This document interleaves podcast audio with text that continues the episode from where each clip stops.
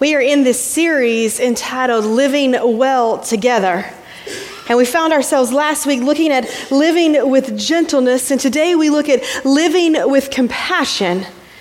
And we realize that the world in which we live isn't living well together.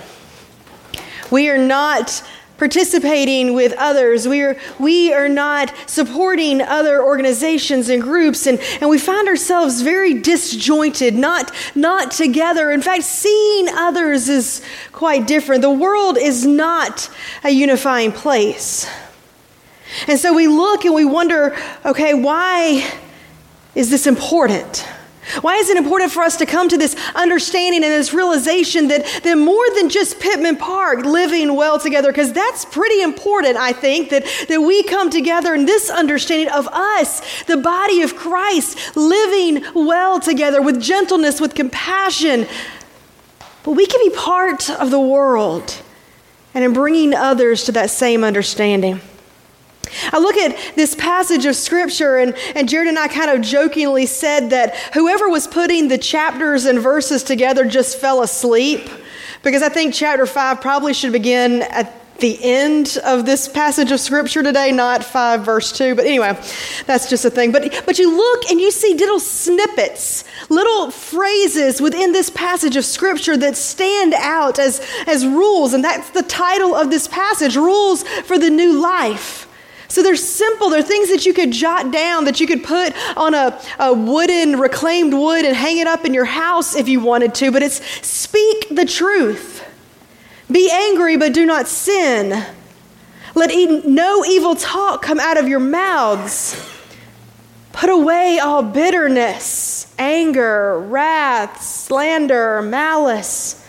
Be kind to one another, forgiving one another. Be imitators of God. Live in love. Those are great things that you could just hang up in your house, right? And that would be wonderful if this was what you woke up to and went home and it was your phrase in your household. But I look at this and I realize that we don't do this. Those of us in this room, it's not the collective we of the world, it's those of us here and now. We don't do these things. And yet we come here today and want to be taught and want God to guide us, and this is how God is guiding us. We want to be like Jesus, we want to be a Christian, but we've got to be it. One of my favorite movies is The Wizard of Oz, or I guess plays, stories. And the characters, each of them all lament wanting something. If I only had a brain, if I had a heart, a home, a nerve, courage. But I think the if I only is really if I only were. It's not a question of having the thing or the circumstance, it's the longing of being. The scarecrow wants a brain, but really he wants to be a smarter person. The tin man wants a heart, but the desire is to be an emotionally whole person. Dorothy wants to go home. But could this be her way of saying she wants to be a person who's maybe less impulsive or a person who makes better decisions or thinks through consequences of choices? The lion wants nerve to be a courageous person. And so these characters are on this journey to seek the wizard, the mystical, magical place that's going to give them everything they need, right? And instead of looking to how they were created, and the people that were around them and how God is using their situation, they think that they could find the answer in something else. But the wizard just places them in danger and merely points out the obvious. They've already found what they're looking for.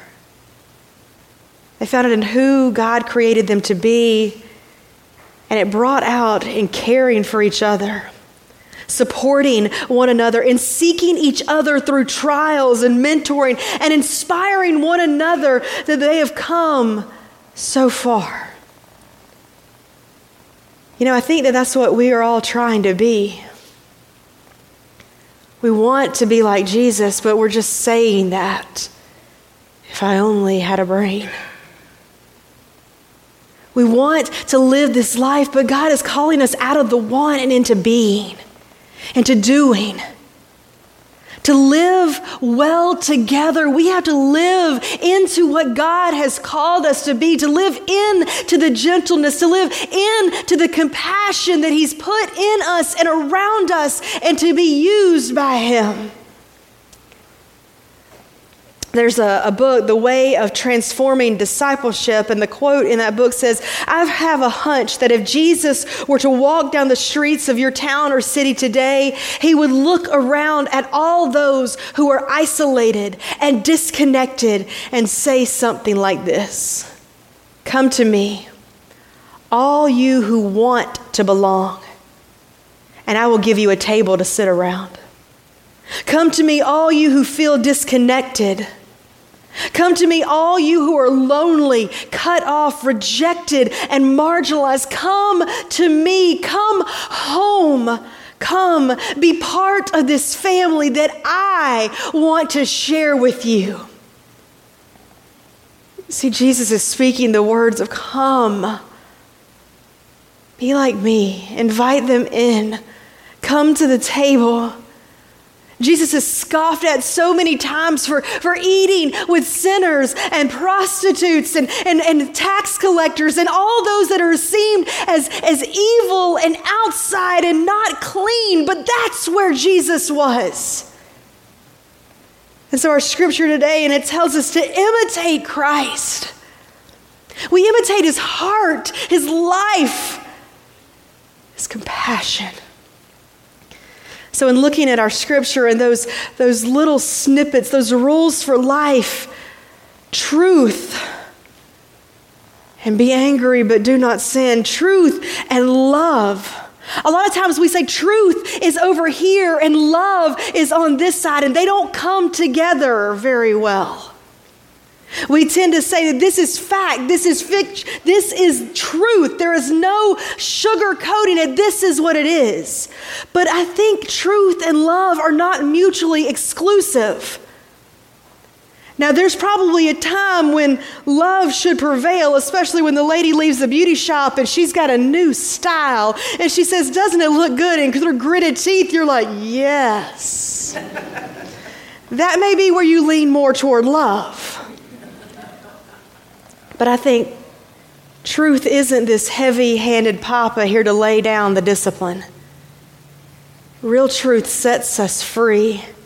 Truth invites. Truth locks hands with grace and kisses love and outlasts all the fashionable Facebook rants and fear baiting rhetoric. Truth can speak in compassion with the love of Christ. So I don't think it's a coincidence that we're called to speak truth. And just a few sentences later, a few words later, the scripture says, Do not let anger become the occasion for sin. The church, where we are, should be a place where the truth can be spoken. The difficult truth about our world and about ourselves, and the gracious truth about the God who has redeemed us. However, we're rather skilled in using self justifying excuse of speaking the truth as a cover for our efforts to manipulate or retaliate or tear others down. We live in a world that says this is my truth and I'm right. And there are times when not being angry would be a sin. There should be anger against all the effects of injustice and oppression, both inside and outside the church. I stood here a year ago today, I believe, fear and trembling as I spoke out against white supremacy and the acts that happened in Charlottesville tragedy. And I stand here today with the fear still within me, but knowing I can be angry about what has taken place and how little that has been done in our world to remedy these problems. I think we ought to look and maybe even step out in faith as we come to the table and conversation with others. Heather Heyer, who was killed during the protest in Charlottesville a year ago, her mother gave this quote to news organizations shortly after the events had transpired. She said, I think all groups need to start talking to each other. Stop the punching, stop the kicking. Once you've thrown a punch, once you've thrown a kick, once you've hurled a rock, you've become irrational. I'm looking for honest and painful discussion about what's bothering everybody because that's the bottom line. We're all bothered. So let's figure out what the source of that pain and hurt and anger are. You see, I think we can be the facilitators in those conversations. I think we can look at the world and we can see where injustice, where oppression, where racism and bigotry still exist, and we can begin the conversations to bring reconciliation to this world. We can be angry, and again, we don't sin. We bring the gentleness that God is putting within. We bring the compassion of heart for wanting change. And we come as God's servants, urging all into this kingdom of God. Even though some anger may be justified, we should not read verse 26 as an excuse to feel angry. It's not just an excuse to say, Well, I'm angry and that's it, bottom line. We don't need to feed or nurture that anger because there's a few verses later in verse 31 we're to put away all anger. We're called to speak the truth, but not to let whatever anger we experience linger or fester because we belong to one another. We may not be able to avoid anger and indeed, there are times when anger is not only understandable but appropriate. But we also ought to recognize that anger is disruptive. It can quickly become corrosive to the community that God is calling us forth. The United Methodist Church finds itself in a unique spot right now and conversations are happening. One of those will be on August 20th about the Commission on the Way Forward. And decisions are going forward. And there are all sides, even within the pastoral setting of which I'm hearing. And unfortunately, anger is one of those among many of our clergy. And I see how anger just grows. And instead of it turning into something where you hear each other out, instead of having the moment of anger but realizing God is calling me to step out and do, it just festers, it grows. And I think right now, we in our world, not just the church, this time leads for a mass movement of compassion. The urgent need coincides with the goal of Christ following life. For unless our faith makes us compassionate, I think it can hardly be called Christian. Following after Jesus means moving out of our privatized, isolated, self enclosed worlds into this compassionate engagement with our suffering neighbor. As we open ourselves up to this pilgrim experience, we journey. We journey away from self centeredness to compassion May you and I become everyday pilgrims whom God can use to bring healing to a broken world. And we are trying to do that at Pittman Park. I know sometimes reading the announcements at the beginning of the service seems a bit redundant, a bit, you know, self appealing to what we are within ourselves. But I look at this list of announcements